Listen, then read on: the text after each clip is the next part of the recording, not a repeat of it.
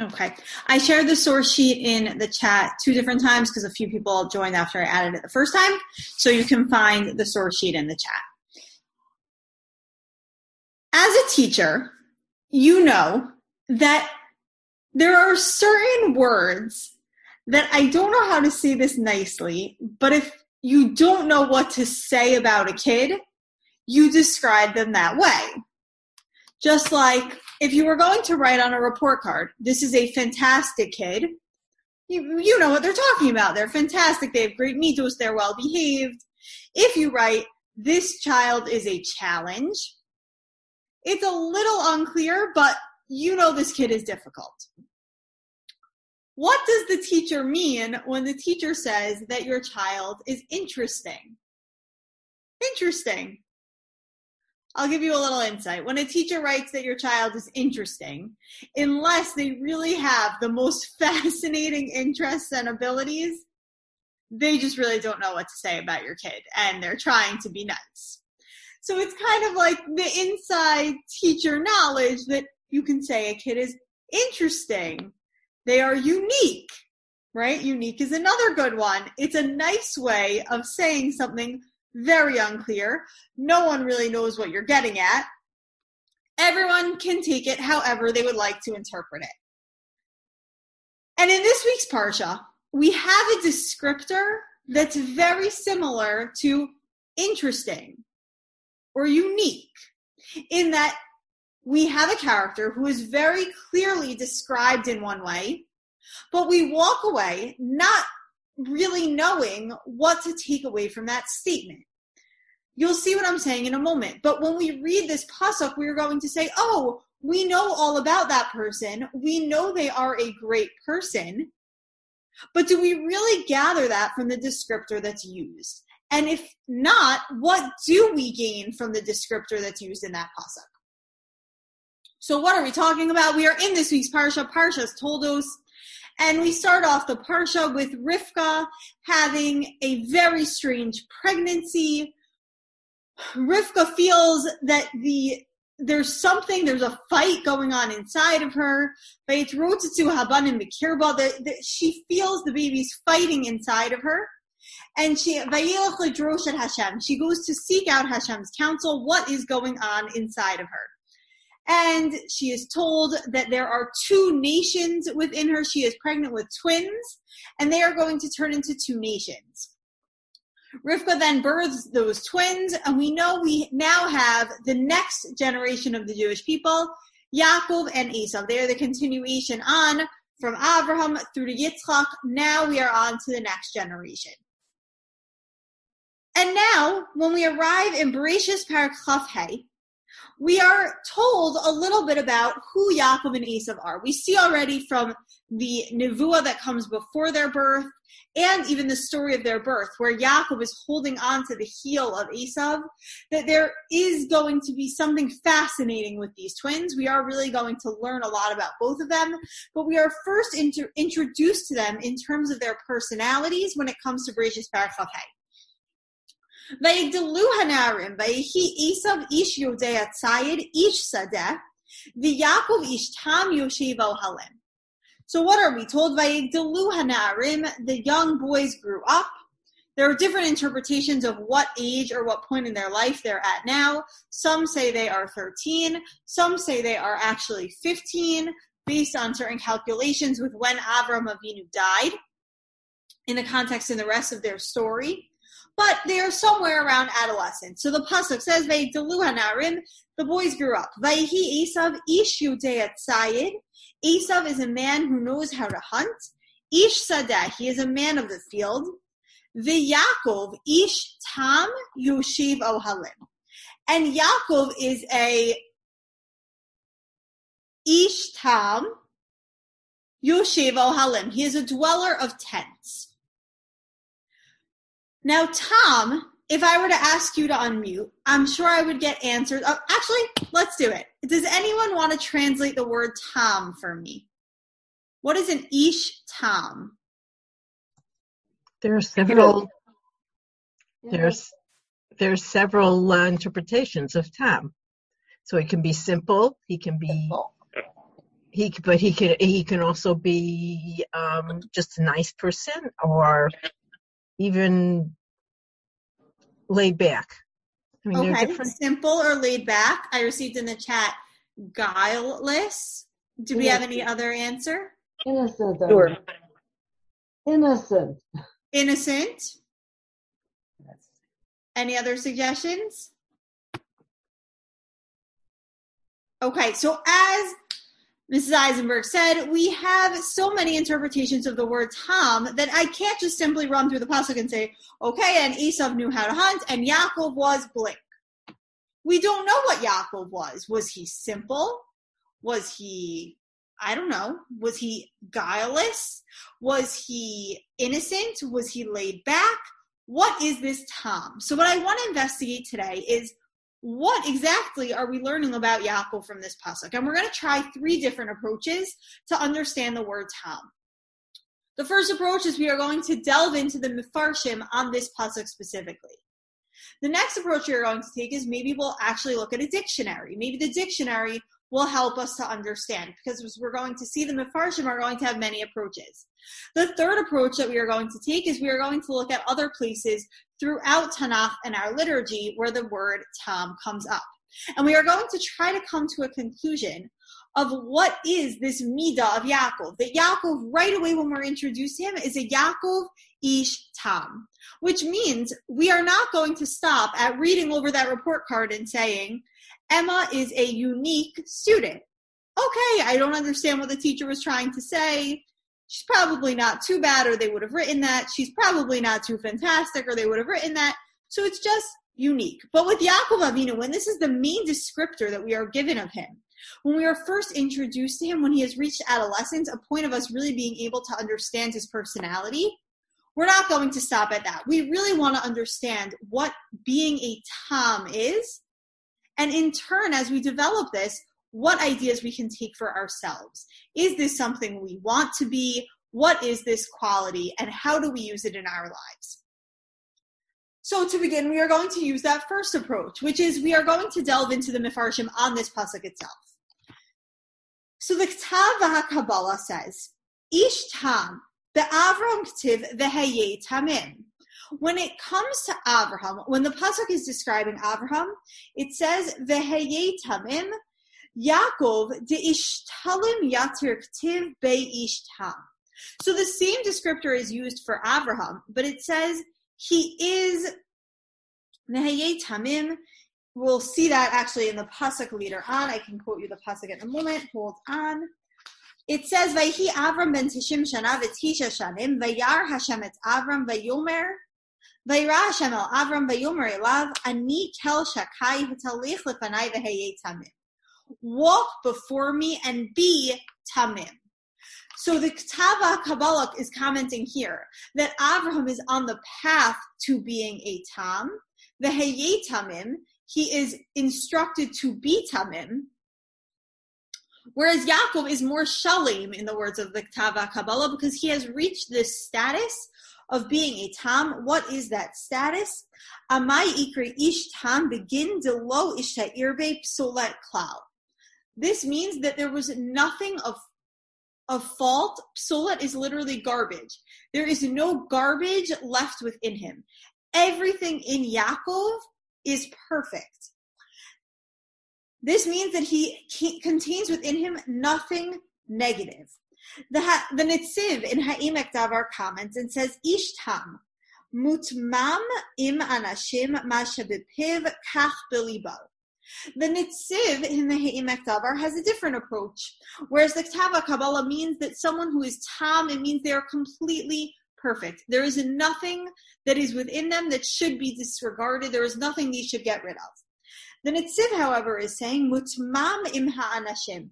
They are sincere. There is a sincerity to this tamimus, being tamim, means you are sincere, that you are the same on the inside and the outside. We know famously that Avra, that Aaron HaKohen was known for possessing this quality. I don't believe the word tam is used by Aaron, but he is described as someone it, that toho kiboro, everything that he showed on the outside was the same on the inside. Whatever was on the inside showed on the outside. He was a sincere, wholehearted person. So the Nitziv is saying that's what Yaakov was. He was the same on the inside and outside. What you saw was what you got. The Ibn Ezra comments and says, first we have to understand Esav. Who was Esav? Yudea Tzayid. Lo'olam alei mirama'ut, ki rov ha'chayot baderach mirameh יתפסו ויעקב הפך עשיו כי הוא איש תם. Esav was one who was a master of trickery. He was cunning. He was sly. He was a hunter at heart. He was willing to do anything, trick anyone, or anything, usually in his case, in order to make that catch. He was a hunter that was used to fooling these animals. However, the Yaakov hefech Esav. Yaakov was the opposite of Esav. Kihu ish tam, because he was an ish tam. Gam Esav ish sadeh v'Yaakov yoshev ohalim. Esav was a man of the field, whereas Yaakov was in his tent. V'yitachin hiyo perisho kimo yoshev ohal umekaneh and it is possible that it is describing this that what is a Yoshev Halim? He is one who dwells in the tent, and the, when he ventures out is to be a shepherd. He is a homebody. He stays bound to his tent. So, what is the Ibn Ezra telling us? What is being an Ishtam? It means that he is the opposite of Esav. That if Esav is a master of trickery, being a Tam seems to be the opposite of that. The Malbim expands on that and says, "V'Yakov ishtam built Yudea l'rama'ut keder chatzidim." That Yaakov was the opposite of Esav in what way? In that there was nothing cunning or sly about him. He was not at all a hunter. He would not have been cut out at all to be a hunter. Shahatzita kolel gam harama'ut latzud anashim because hunters also have this ability not only to trick animals and to cap- capture animals, but also to trick and capture people. And Yaakov, being an Ish Tam, was the opposite of that. So there is this idea that they were just polar opposites, and that we are meant to understand Yaakov and his Tamimus in opposition to Esau. That Esau was a Yodea Tzayid. What is it, a Yodea Tzayid? Not just that he was a hunter, but he really knew how to hunt. He truly internalized and epitomized this midah of being a trickster, of being someone who was cunning, who was sly, who was always able to trick somebody. Yaakov was the opposite. He did none of this. He was the same on the inside and the outside. He was straightforward. He was an honest guy. Rashi, however, takes this same idea, but with Rashi, you're going to see, I don't know if you perceive this in the same way I do, but I felt a twinge of negativity from Rashi. Rashi says, Tam, Eino Baki Bechol Ela. He is not an expert in any of this. That it is describing again in the beginning of the pasuk that Esav Ish Sadeh Yodea Tzayid, that Esav um, possesses these specific talents, these abilities. And Rashi says, Eno baki b'chol ela. What is it saying that he is a tam? He is not an expert in any one of these areas. In areas, kilibo kim befiv. Whatever in his heart is in his heart. That is what comes out of his mouth.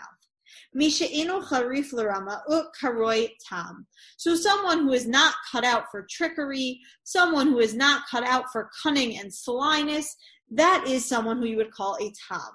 But the twinge of negativity that I got from Rashi is similar to what um, to what Jossie was saying, in that it may border on simplicity to the point of almost being like laid back or relaxed. That very very simple, and I picked that up slightly from Rashi. That Eno Baki Bechol Ela.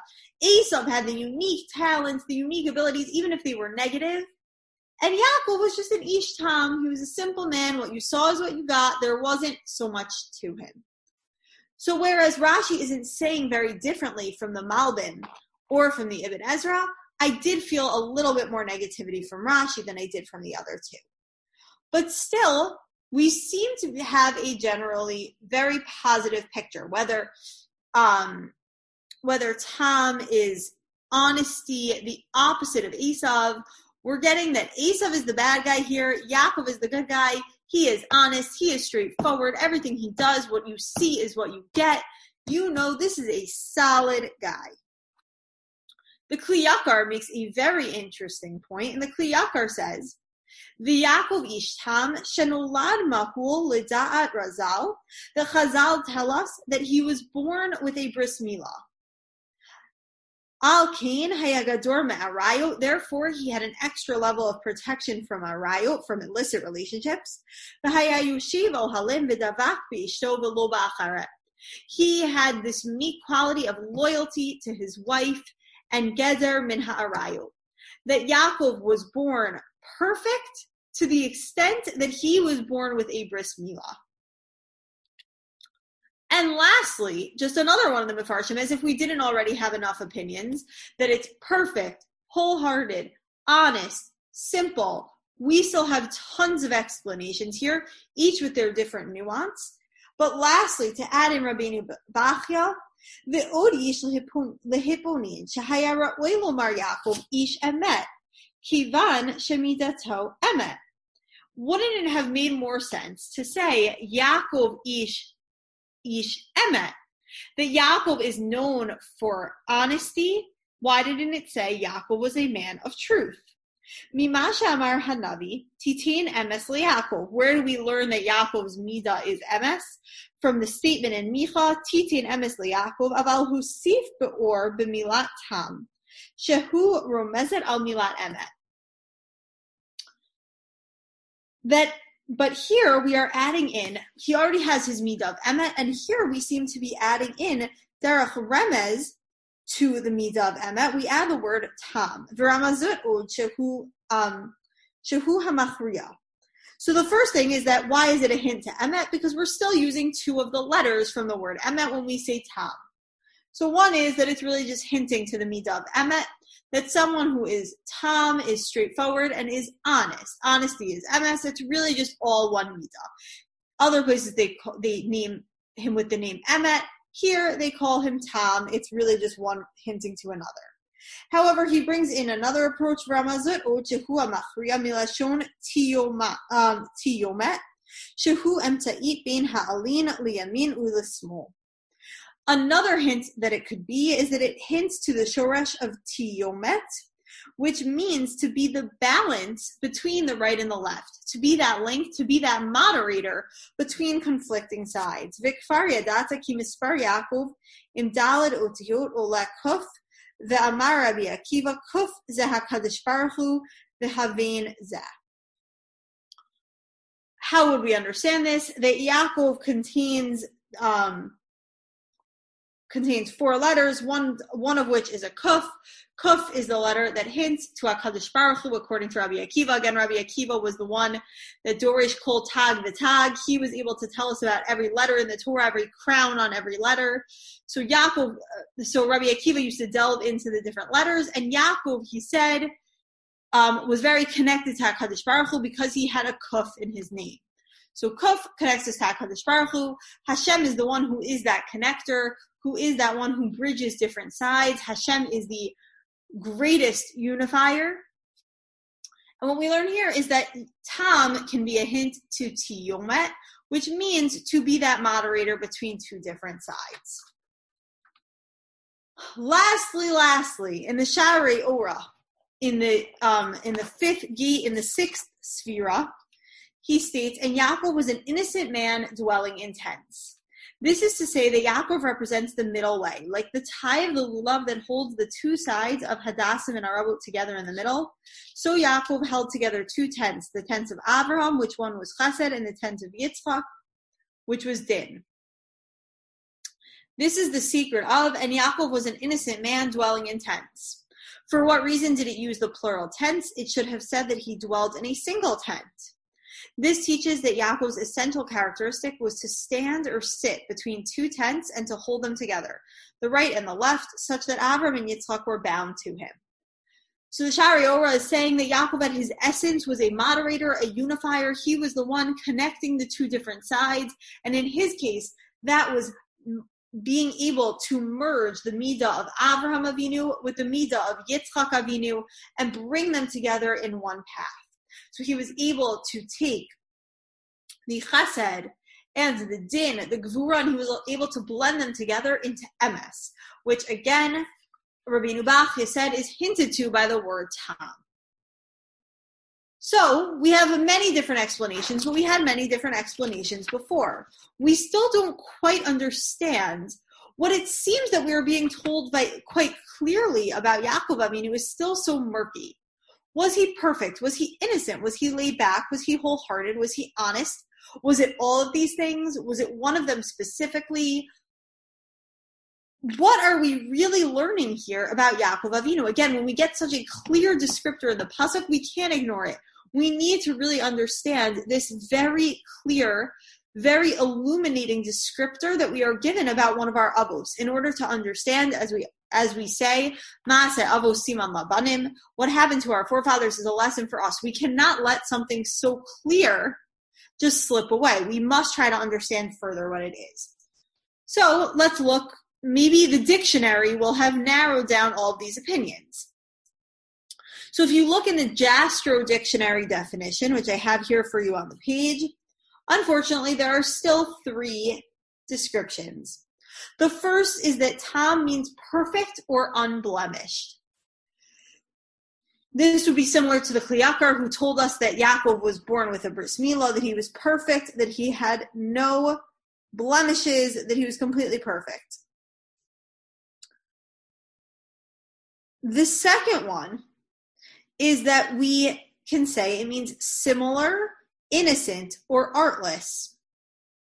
That this one seems a little less that it's about perfection and something we should aspire to, and more that's something that is a personality type, something that's simple or innocent. Nothing bad, but nothing great. Just simple. And lastly, we have an interesting twist into the plot, which is that later in the Gemara, this word tam is going to take on a very different meaning. And that meaning is a shor tam, which is the opposite of a shor muad. A shor muad is a bull um, that has been warned before, that has gored at least three times and has been warned, and now reaches the status of a shor muad. One that is forewarned and therefore will be treated differently in the case that damages occur. A shor tam is a bull that has not gored three times, has not been warned. This is seen as an innocent animal and would therefore have a different level of punishment if it were to gore. So we still have many different explanations. Is Tom this amazing, amazing need perfection complete honesty, it seems like really a top, top level Mida. Or is it just a personality type? Simple, nothing too crazy, straightforward, honest, but simple, laid back, nothing fancy? Or is it a different type of innocent that is thrown in by the shore Tom that it seems to be that it's not perfect, it's not any of the other descriptors we've used before, it's more of a pleasant or yeah, more of a just a pleasant animal, not one that has become proven to be violent. So this third one kind of threw us for a loop and is a little bit harder to put back into our pasuk because what does that mean? Yaakov ish tam if we were using it as like innocuous, I guess it would be the same thing as innocent. So that approach didn't really work for us looking in the dictionary. So now we have all the Mefarshim who give us a bunch of explanations. We have the dictionary who kind of just took all of that and, as we would expect, kind of just gave us the multiple definitions that were found in the text. So perhaps let's look at the different examples where this word comes up in Tanakh, because that is often a good way to understand what the intention was. Is that when the word is plucked out of this situation and put into different places in Tanakh, we we may understand better the connotation that it's meant to give. So prior to our pasuk, the word or the shoresh of the word tam comes up two different times. One is in relation to Noach, and one is in the pasuk we already mentioned about Abraham. In Bereshis Parak Vav, Ela told us Noach, Noach ish sadik tamim haya bezorosav, that's halokim hitalich Noach. Noach was a righteous man. He was blameless in his age, and Noah walked with God. So therefore, this translation that I'm using here says Ish Sadik, he was a righteous man, comma, Tamim, which you can actually see in the Ta'amim below. I don't know many of the trop or the Ta'amim and different things that guide our reading, but there are two there are two parts of the Tamim that are important for us to know. When there are small um, curved brackets that connect two words, that means that it's as if that's a word group. So if you look there, you will see the word groups in the pasuk broken down by these tamim, by these little symbols in the bottom. So each ish tzadik is one, and tamim hayab is another one. So the translation here is that Noach was a righteous man. He was an ish tzadik. Tamim hayab b'dorosav. He was blameless in his age. He was in, in, innocent, innocuous compared to those terrible people around him. He was completely innocent. But in Bereshis Parakid Zayin, we come along, we use this word again. Vayhi Avram ben Tishim Shana v'tisha shanim vayra Hashem al Avram vayomer elav ani kel shakai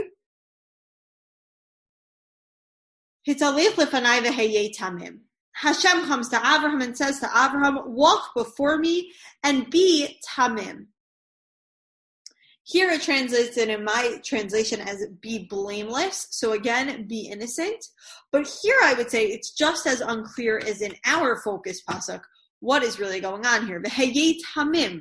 What should you be? What are we aspiring to be? Later on in Sefer Shemos, we have an, another use of the word tam that is going to follow us through most of the rest of Tanakh, which is the clear use of the word tam to mean perfection. This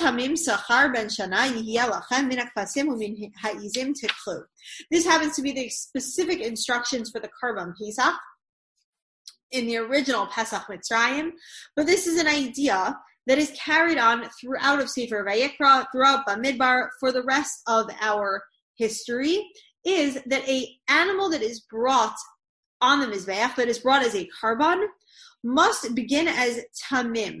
It must begin as perfect. It must be without blemish. So this would again hint to the idea that we saw before that tam means physically perfect. That there is no psola, there is no garbage left within this animal. That this animal is perfect. It has no mum, it has no harm done to it. It is completely perfect. In Vayikra, we get another mention where we start using different forms of the same shoresh. Lachami macharat hashabas miyom haviachem et omer tenufa sheva shabatot mimot tihiyana. This is the commandment to count Sfirat HaOmer from the second day of Pesach all the way until Shavuot. And we are told Usfartam lachami macharat hashabas from the day after, so from after the first day of Pesach, we should count seven weeks. Miyom haviachem ha'omer atnufa sheva shabbatot tmimot tihiyana. We are told that we will count seven weeks, and this is meant to be sheva shabbatot tmimot tihiyana. This is going to be seven tmimot weeks. What does this mean? It seems like it would be the definition that we had that it means also perfect, that it has to be seven completely perfect weeks. And honestly, that is the idea that is brought down lahalacha. That, that is why we have the rules that if you skip a night or you're unable to make a bracha at one point, you would be out of the race when it comes to Sfiras HaOmer because we have to have Sheva Shabbatot Tmimot. This idea also comes into play when it comes to the idea of taking in Yom Tov early. That on Shavuot, you cannot take in Yom Tov early at all because we have to have Sheva Shabbatot Tmimo. We have to have seven perfect weeks. So the definition perfect seems to make sense. Honest, straightforward, wholehearted would not make any sense here now that we're not talking about human beings. We're talking about inanimate objects.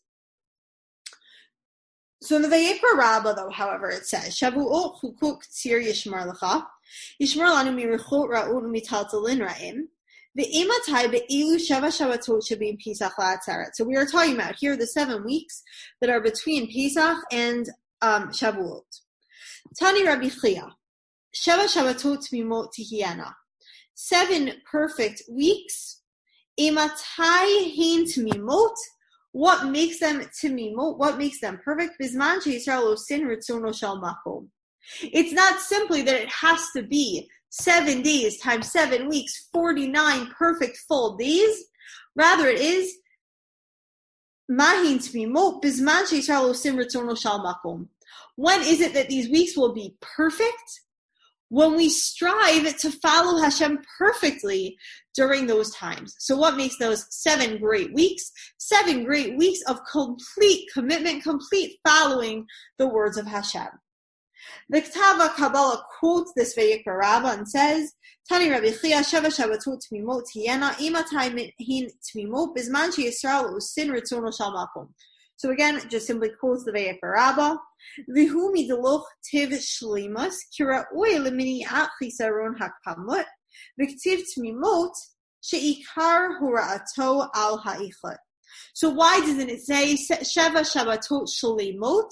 It has to be seven full weeks. It could have written that because this is a descriptor of the quality of those seven weeks, not the quantity of those seven weeks. That yes, it has to be seven weeks, but it has to be seven perfect weeks, seven tam weeks, not seven shalim weeks. While it does have to be seven shalim weeks, we are adding a comment on the ichut, on the essence of what these seven weeks are.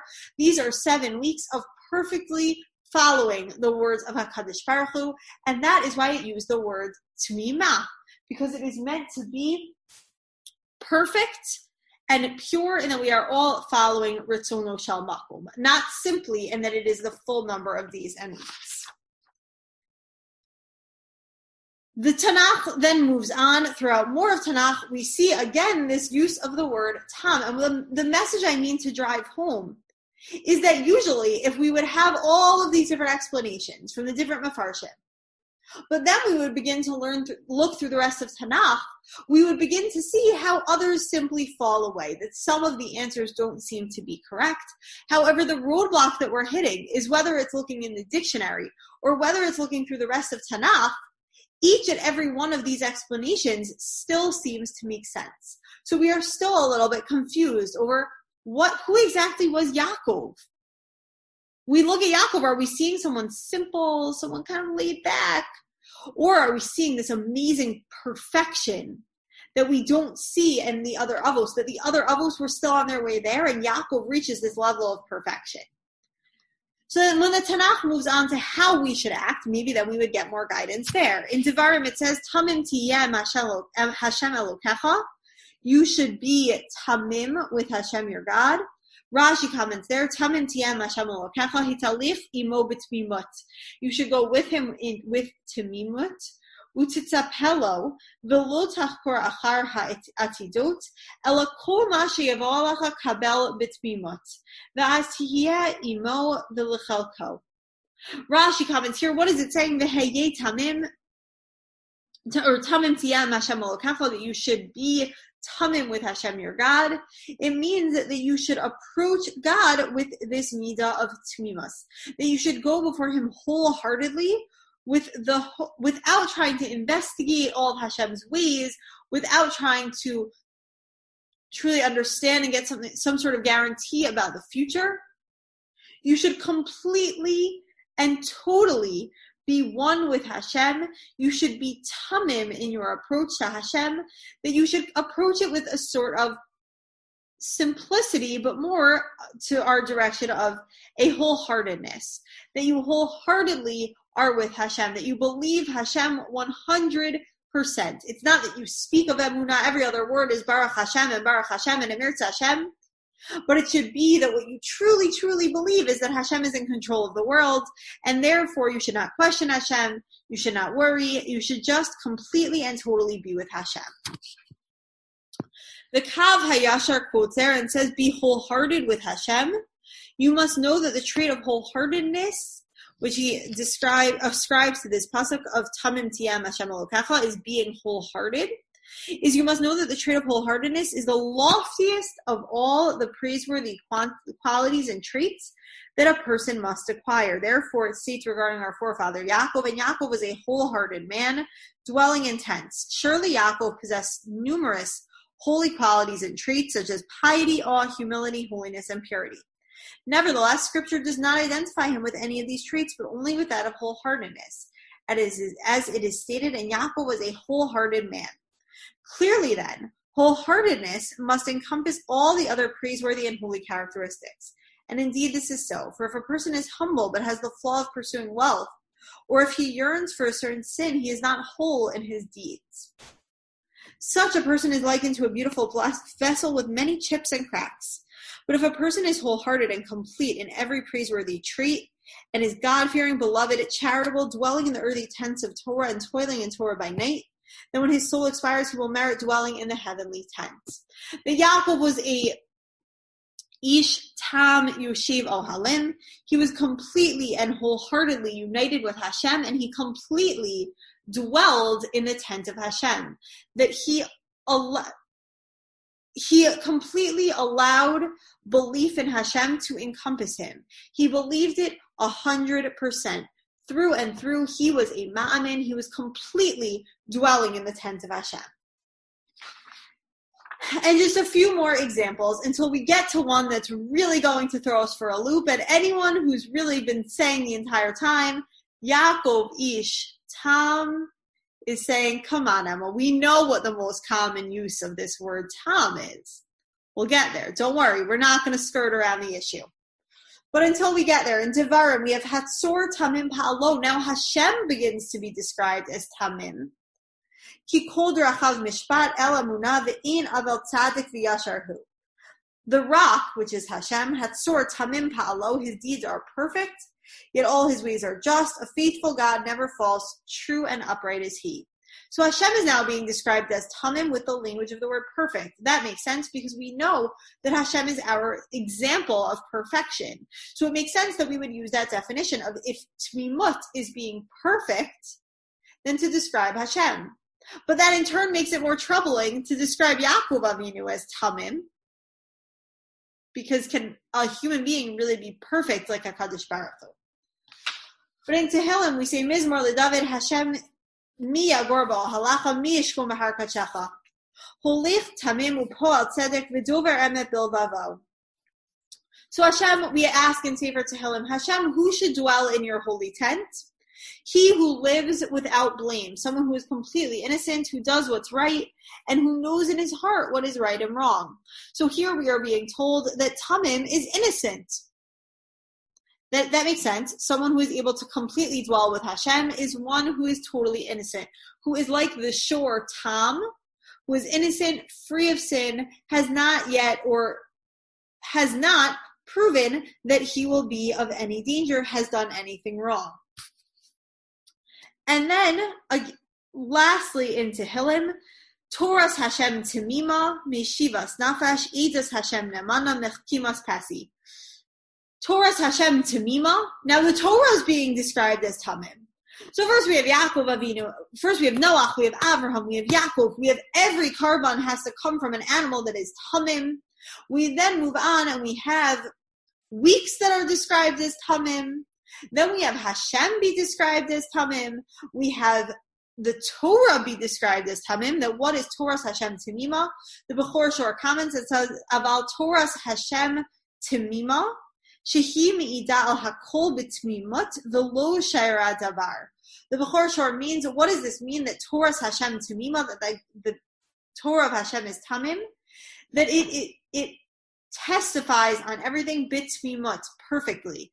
That the way the Torah records everything, the way the Torah testifies on every story and every fact is perfect. V'lo davar. That nothing is left behind. I see we're seeing, we're getting some chats in the chat. Um, Tamim, modern definition, could be having no agendas other than serving God. that is definitely an interesting thing. We're going to see if that's going to work with all of them because in a moment we are going to try to make all of these different definitions work. I'm sorry I seem to have missed chats from before, but also, and there are those that believe that Yaakov tricked his brother into giving him the birthright, and he tricked his father, tricked his father, his father into father into giving. Susan just pointed out that it is a little troubling to describe Yaakov as an ish tam if we're saying that that's in terms of having no aspect of this trickery or this slyness. Many of our other definitions would still hold true, but that one seems to be troubling. And previously, we had Yaakov later learns how to trick his father-in-law to get his fair pay. So we have had it pointed out that that one definition gives us a little trouble. That he is the complete opposite of Esav because he doesn't know how to trick. He is not a trickster that one's a little bit of trouble because the whole story that we see after this is that he is a trickster in a different way, but he does trick his father.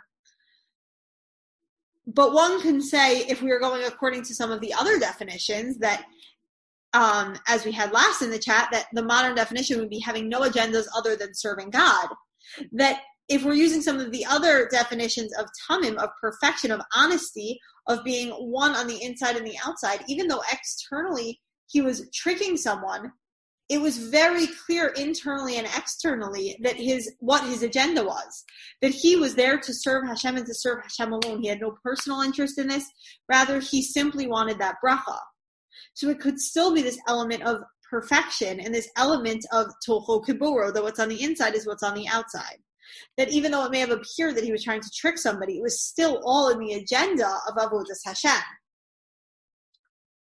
But now we have our problem.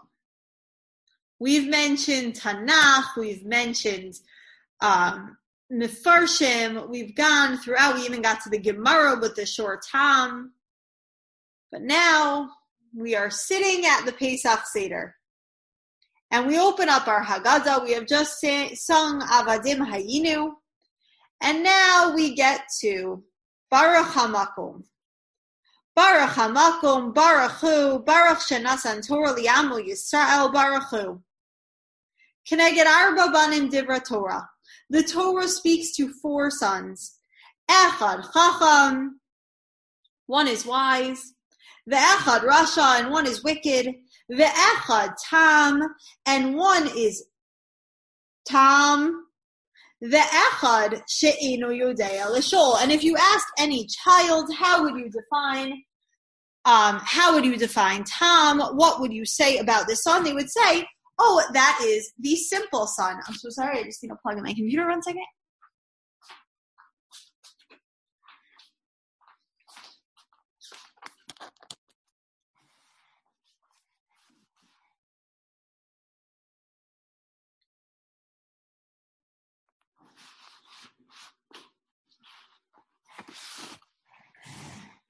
Got a full tour of my house.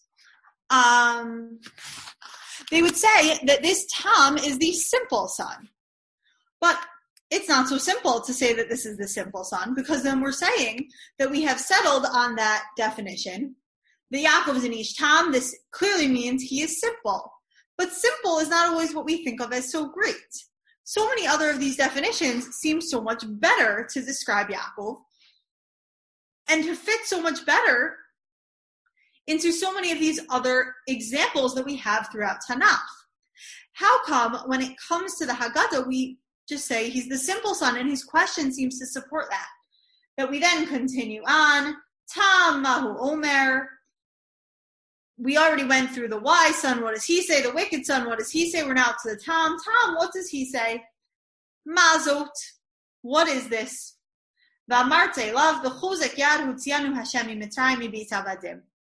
You should respond to him and you should say, with Hashem's strong arm, he took us out of Egypt. So this seems to really throw us for a loop because even if we didn't want to define him as simple, there's no simple there's no question more simple than mazot. What is this? Even the Rasha, the wicked son, asks a much more complex question, and the answer we give him is the most simplistic answer we could give about Chag Pesach that what is all this? That Hashem took us out of Egypt. And it gets even a little bit tougher to swallow when you look in the Gemara Yerushalmi in Masechet Pesachim. Tani Rabbi Chiya Keneged Arba Banim Dibra Torah. The Torah speaks to four types of sons: Ben Chacham, Ben Rasha, Ben Tipish, Viben. The Yerushalmi does not use such nice language. He says we have the wise son, we have the wicked son, and we have the Tipish, the stupid son. Vida She'ino Yodea Lishol, and the one who doesn't even know how to ask. So now we've gone to simple, from simple to downright tipish, to stupid. Unless we should want to disconnect them from one another and say, oh, maybe that's an alternate definition. We can describe Yaakov as Tom in one place, and we can describe the son that's Tom in another way. We don't need to connect the two. It's just by chance that the same word is used. Rabbi Nachman in Likutei Moharan specifically connects the two and says, no, each of the avos represents one of the sons. Yitzchak zebechinas chacham. Yitzchak, he is the chacham, the wise son. Ki Yitzchak al shem hatzchok v'hasimcha, because Yitzchak is named for schok, for laughter and simcha. Bechina, as it says in Mishlei, ben chacham yismach leiv, and we know that wise sons bring joy and happiness to their parents. Esav, who ben Rasha. Esav is the Rasha. Yaakov hu ben Tam. Yaakov is the simple son, Kimoshe Katov, Yaakov ish Tam. That's an easy connection, says Rabbi Nachman.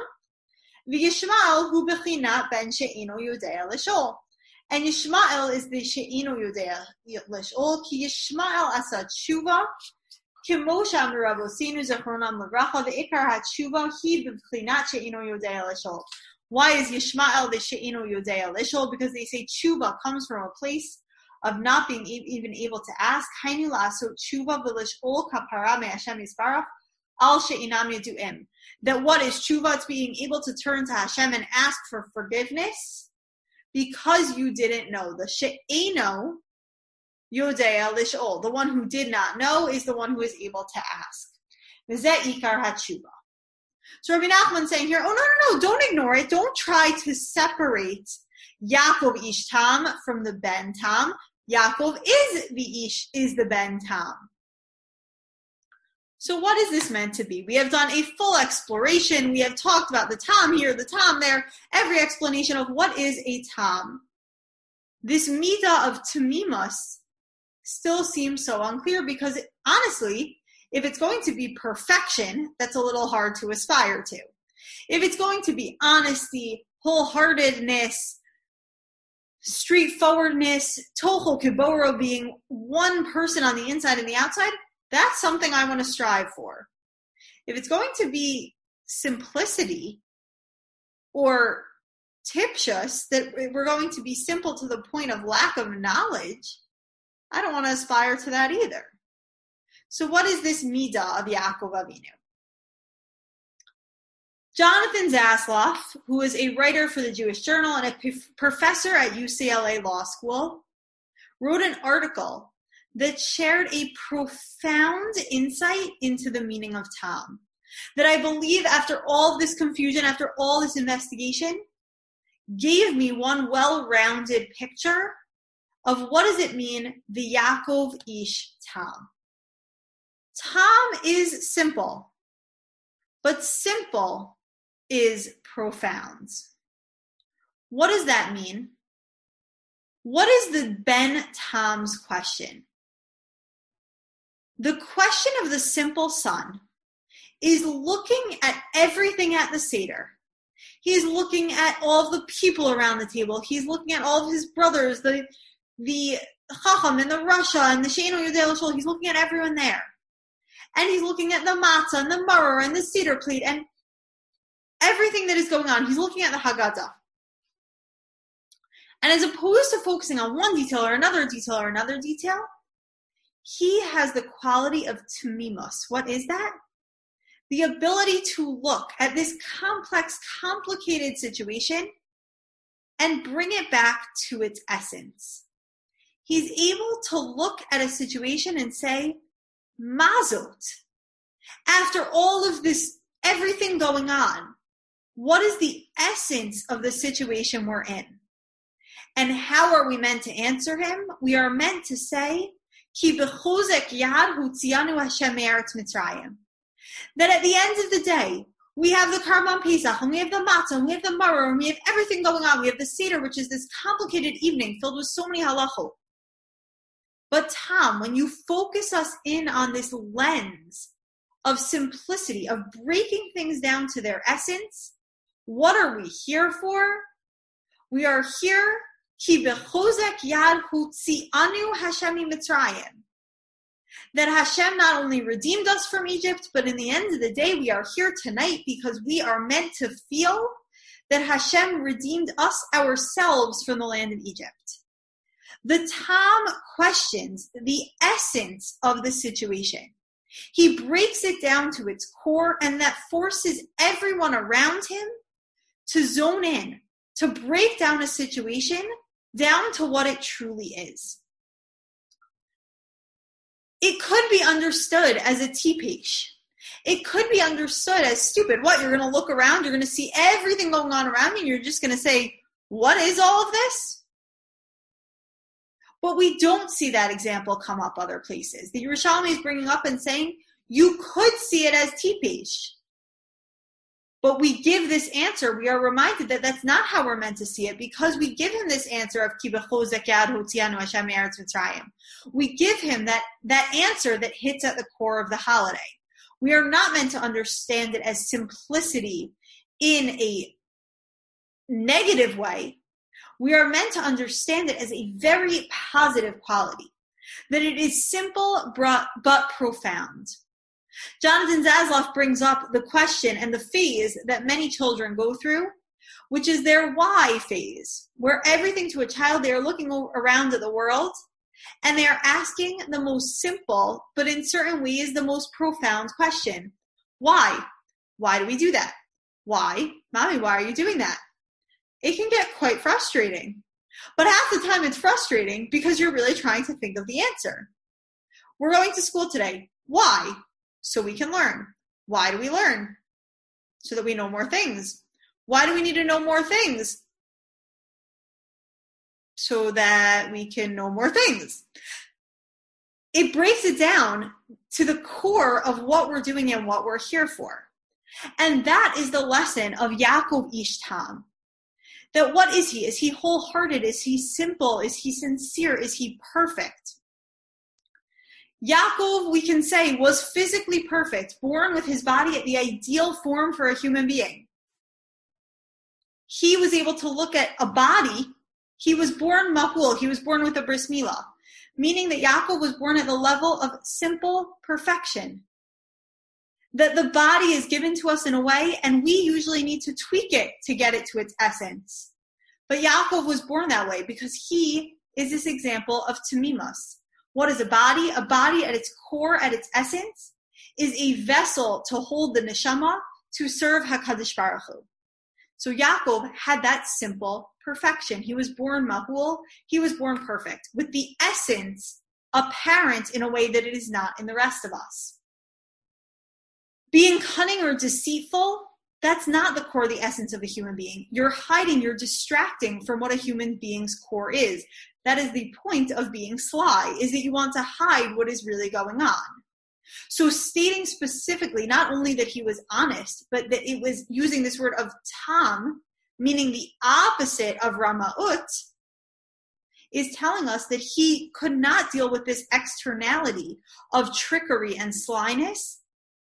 Yaakov is a Jew that looks at the core.